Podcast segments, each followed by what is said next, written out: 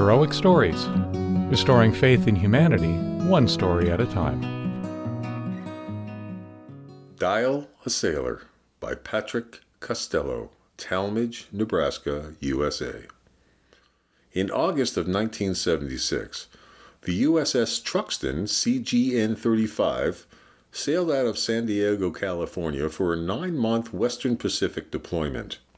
After a brief stop in Hawaii, the ship headed south of the equator for our next two stops Wellington, New Zealand, and Melbourne, Australia. At that time, many citizens of the two countries wanted their part of the world to be a nuclear free zone. They wanted nothing to do with nuclear power or nuclear weapons. This ideology put the Truxtun square in the middle of the controversy on two counts. My ship had a designation of CGN. The C stands for cruiser, the G for guided missile, and the N for nuclear power. Having guided missiles with the potential for carrying a nuclear warhead was bad enough, but being a nuclear powered ship, that was too much for the protesters. The Truxtun arrived in Wellington on a cold and dreary day. The reception we got from the protesters went hand in hand with the weather. Close to a hundred boats greeted us with signs of protest. They wanted us and the ship out of New Zealand territorial waters. As Captain Tally eased into the port, he was told the dock workers had gone out on strike and we would not be able to tie up to any of the piers. This forced us to an anchorage out in the port waters.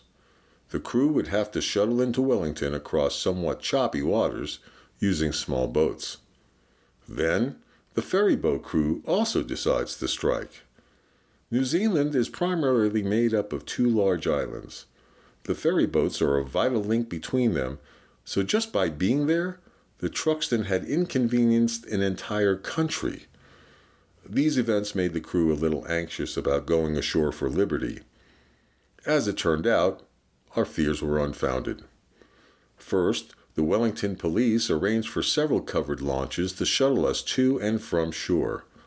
A phone line was brought into the shore patrol shack so the residents could call the Dial a Sailor line and invite a crewman over for a meal or to attend a gathering.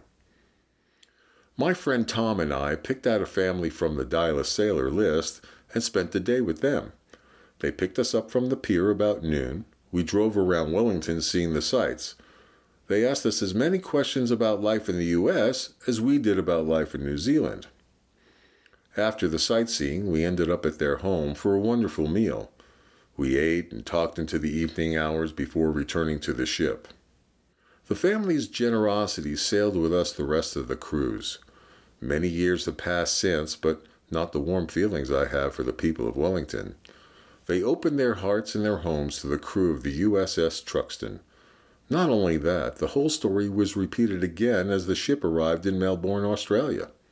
We were greeted with protests, then overwhelmed by kindness and generosity. Visit heroicstories.org to read and leave a comment on today's story. Do you have a story to tell? Visit heroicstories.org/submit to review our story submission guidelines. Visit heroicstories.org slash podcast for podcast and email subscription information, links to the Heroic Stories Facebook page, and information on sharing today's story. That's heroicstories.org slash podcast.